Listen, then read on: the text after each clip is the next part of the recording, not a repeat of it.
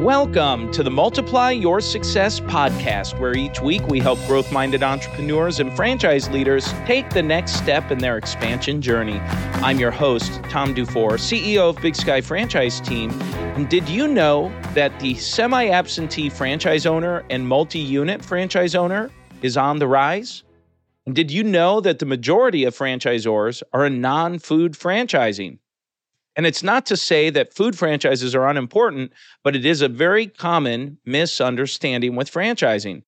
And I am so pleased to have our guest today. And it's someone that I've worked with together for several years. And we actually work as counterparts. Our company helps business owners franchise our company. And then our guest, John Austenson, and his company, FranBridge Consulting, help match franchisees with franchisors. And John Austenson, our guest today, recently released his book called Non Food Franchising, and he's offered a free copy that you can download right from his website, franbridgeconsulting.com.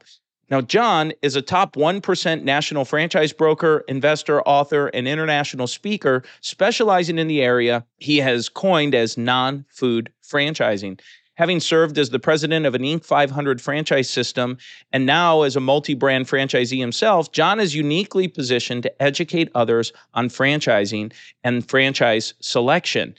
John just brings a depth and wealth of information, having been a president of a national franchise system prior to starting FranBridge that had more than 200 franchises in their system.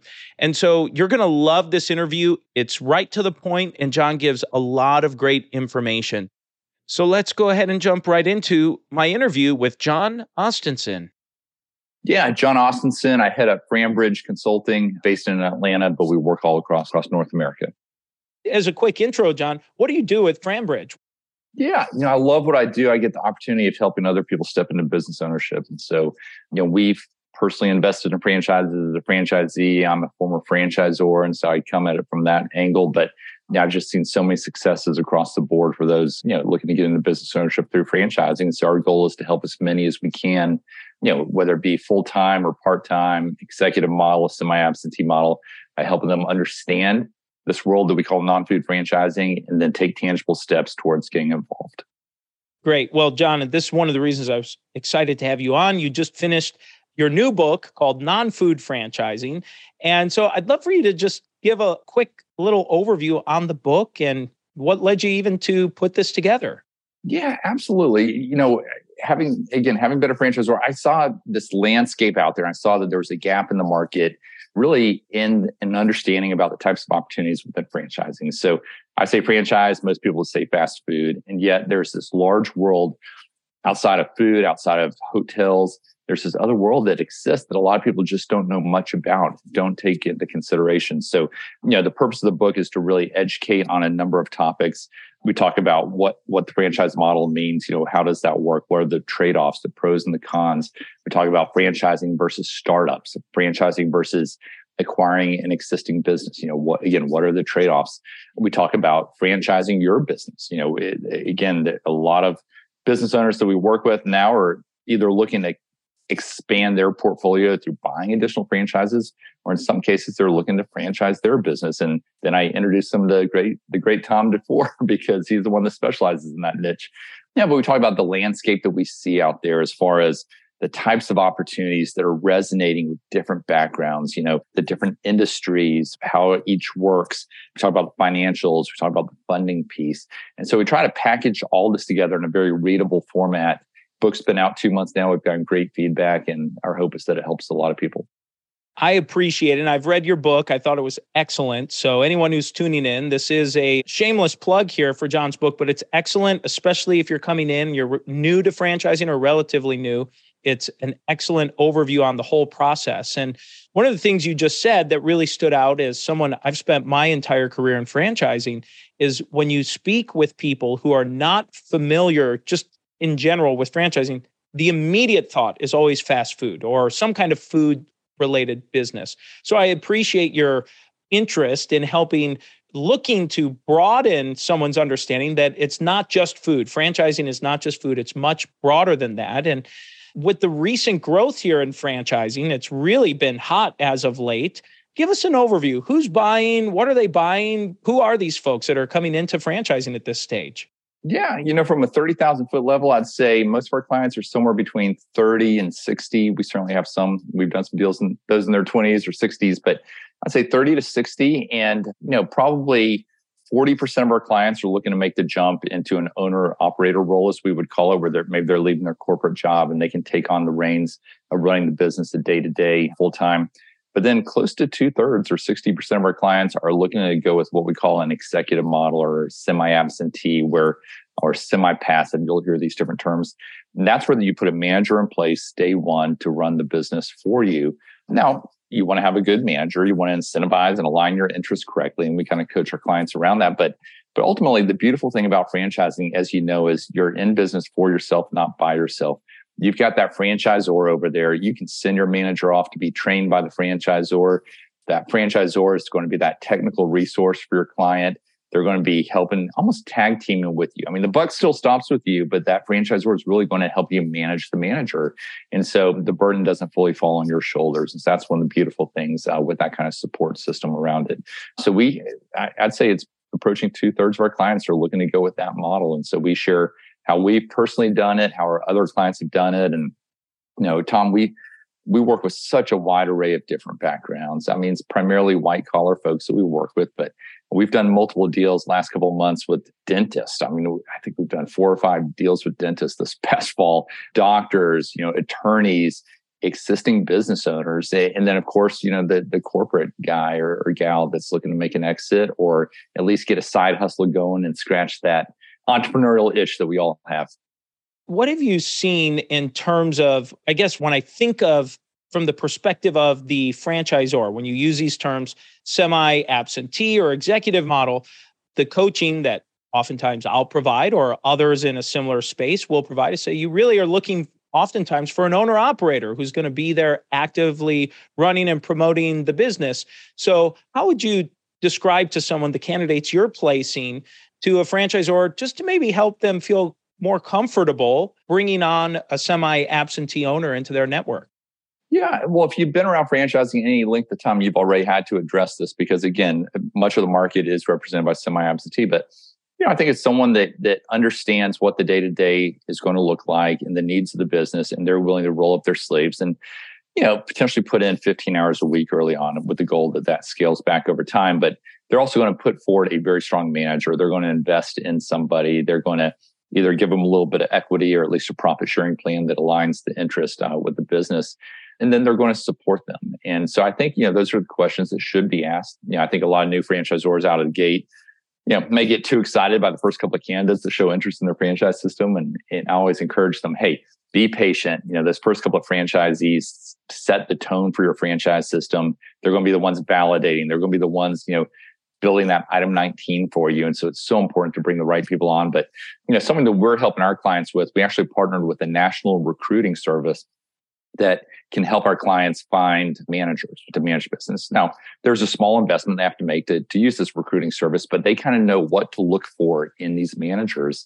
And so, that, because we felt like that was a gap that we we're hearing from our clients, it's, hey, we love the idea, but where do we find a good manager? And so now we've got a backup plan for them as with most things, it's always that how do we find this key manager? And are you finding that when the franchisees you're helping place and find the right franchise fit and that are going semi absentee executive model, are they employing this manager? Are they coming in as partner in the organization? How do you usually see that structured? It really is both. It's a combination of both. I'd say more oftentimes they're hiring them. You know, I, I think about like one of our franchises is a, is a driveway business, and we brought on a manager, and you know, about a month in, he said, "Hey, I really like what we're building here. Can I actually buy into the business?" And we let him buy into twenty percent, which of course we loved hearing that. You know, that, that his interest, and he put equity and put his own capital in the game. So it's a, it's a combination. I think of a client of mine, Nathan, over in South Carolina. This is a guy, he's the largest franchisee of Two Men and a Truck moving service, you know, operates in 10 markets, only 40 years old. He's become a good friend of mine. And every year he comes to me and says, Hey, what's new in the market? I'm ready to you know, launch another business. And he'll put a young guy oftentimes he finds through his church or his community and in charge of the business. And he'll say, Go, go make us proud. And Tom, in every case, he's come back and bought additional locations within the first year of a launch. And so that's always good validation. You know, I love seeing it. Yeah, but he goes heavy on the equity side. You know, he he kind of has that mindset. I'd rather have a small piece of a big nut than a big nut piece of a small nut. He wants to really incentivize these young guys that are hungry to to go get after it. So other clients might want to keep the cap cap table clean and they'd rather just use more of a profit sharing plan, which there's nothing wrong with that.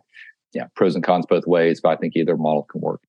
Walk us through a little bit. Maybe someone's listening in and thinks, well, John, I'd love to maybe develop my own little extra side hustle business, or maybe they might have a potential franchise candidate or someone they know that might be interested in going through this. Talk through how you help guide someone. What's that process look like as they come to you and say, John, I'm interested in something.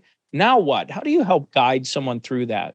I'd start by saying it's entirely free. There's no cost to work with us. You know, we're funded by the franchise brands. For them, it's a sales and marketing expense. And so nothing gets passed on. And you know, we're affiliated with IFPG, largest brokerage in North America. And even at FranBridge, at FranBridge, we do more deals than just about anybody else out there. So we get to see what's resonating with different backgrounds all around the country and really be prescriptive in what we re- recommend to our clients.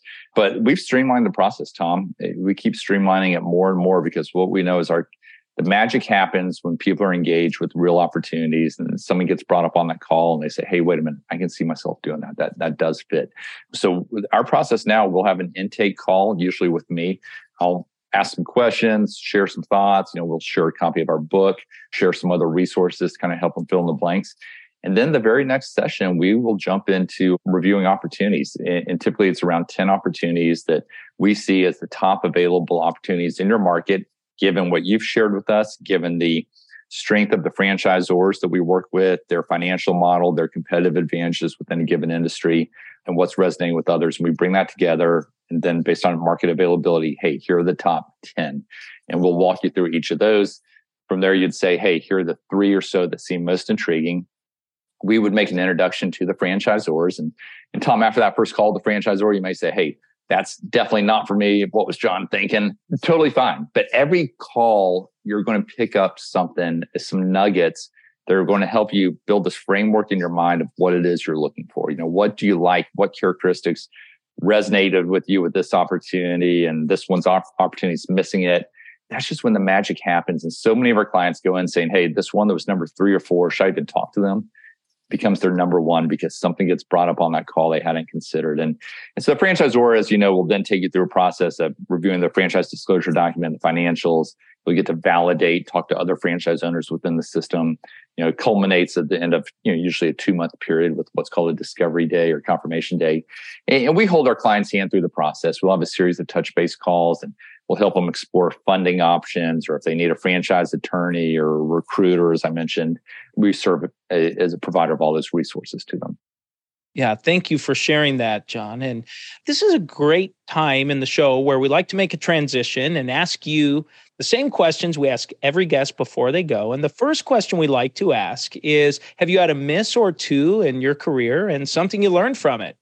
I've had so many misses in my career. It's not even funny, but let me think, you know, one that comes to mind that I think is relevant here. Along with a business partner, we started a business that was a marketing agency and a call center combination. We made the phones ring, we answered them, and we actually served franchises. We were a franchise vendor. And we built the business up, had a team of about 40 and I realized that, you know, here I was making things up as we go instead of, you know, I didn't have that manual, a franchise manual, which would have been a beautiful thing.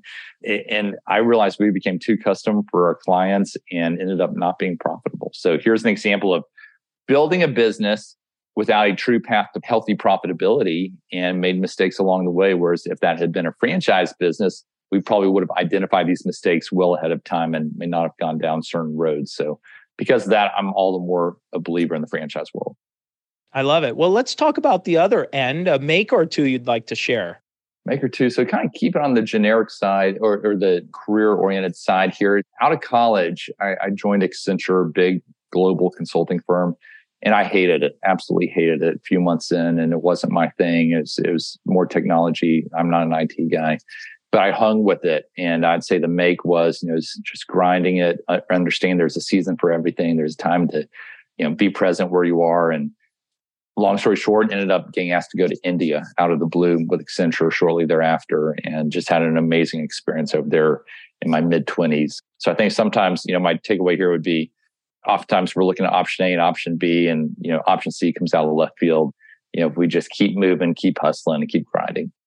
Thanks for sharing that. And let's talk about a multiplier that you've used to grow yourself or your business. You've mentioned lots of career growth and businesses you've grown. I'd love for you to share a multiplier. Yeah, I'd say a multiplier would be the Entrepreneurs Organization. I've been a member of EO for a little over five years now. And that organization makes me better, makes me a better business person, but also makes me a better father and and husband and just all around and, just a lot of self development. You know, they always say you become like the five people you surround yourself most with. And, and, I'm very fortunate to have a great group around me that is inspiring me, giving me ideas and making me better. So a lot of credit and multiplying has come from the entrepreneurs organization. Thank you. And the final question we like to ask, John, is what does success mean to you? One of the things I try to live by, and I fail consistently, but my North Star is to be a good steward. And so, you know, I think to those much is given, much is expected. You know, comes from the Bible, which you know I certainly ascribe to, and and I think whether it be the time, the resources, the opportunities that we've been given, making the most of each of those, leaving nothing on the table, and certainly, you know, we all have the priorities of faith, family, friends, you know, finances, all the F's that we think about this time of year when we're setting our goals for that next year. But ultimately, it comes down to stewardship and you know making the most of what we've been given you know that actually reminded me in your book you talk about where the profit is going to for your book and I'd love for you to talk about what you're doing.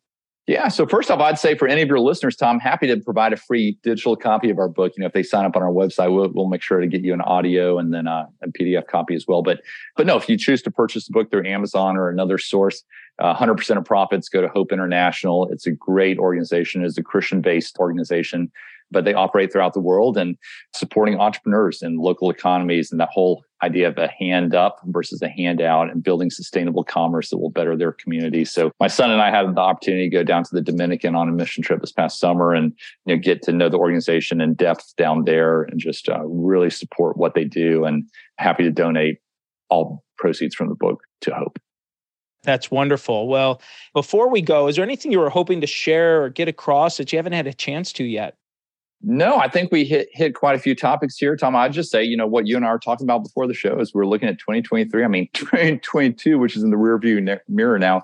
And what a rock star year! I mean, you and I were both very blessed to, you know, help a lot of folks, you know, in slightly different capacities, but under that same franchising umbrella. And I mean, when we look at 2023, like we're both saying, I mean, I've never seen so much interest, so much growth, so much strong economic activity on the ground that flies in the face of everything the big media is telling us, but you know, all the naysayers about recession. And we're doing deals in Southern California. We're do, we've done multiple deals in Long Island. I mean, places that are not getting a lot of good press these days. There's still a fervent nature on the ground. People are excited. They're ready to get after it. I think that bodes well for our country. So positive yeah. note right there. I love it. I love it. Well, and just as a quick note, what's the best way for someone to get in touch with you, contact? How can they do that? Yeah, come out to our website, franbridgeconsulting.com. That's F R A N bridgeconsulting.com.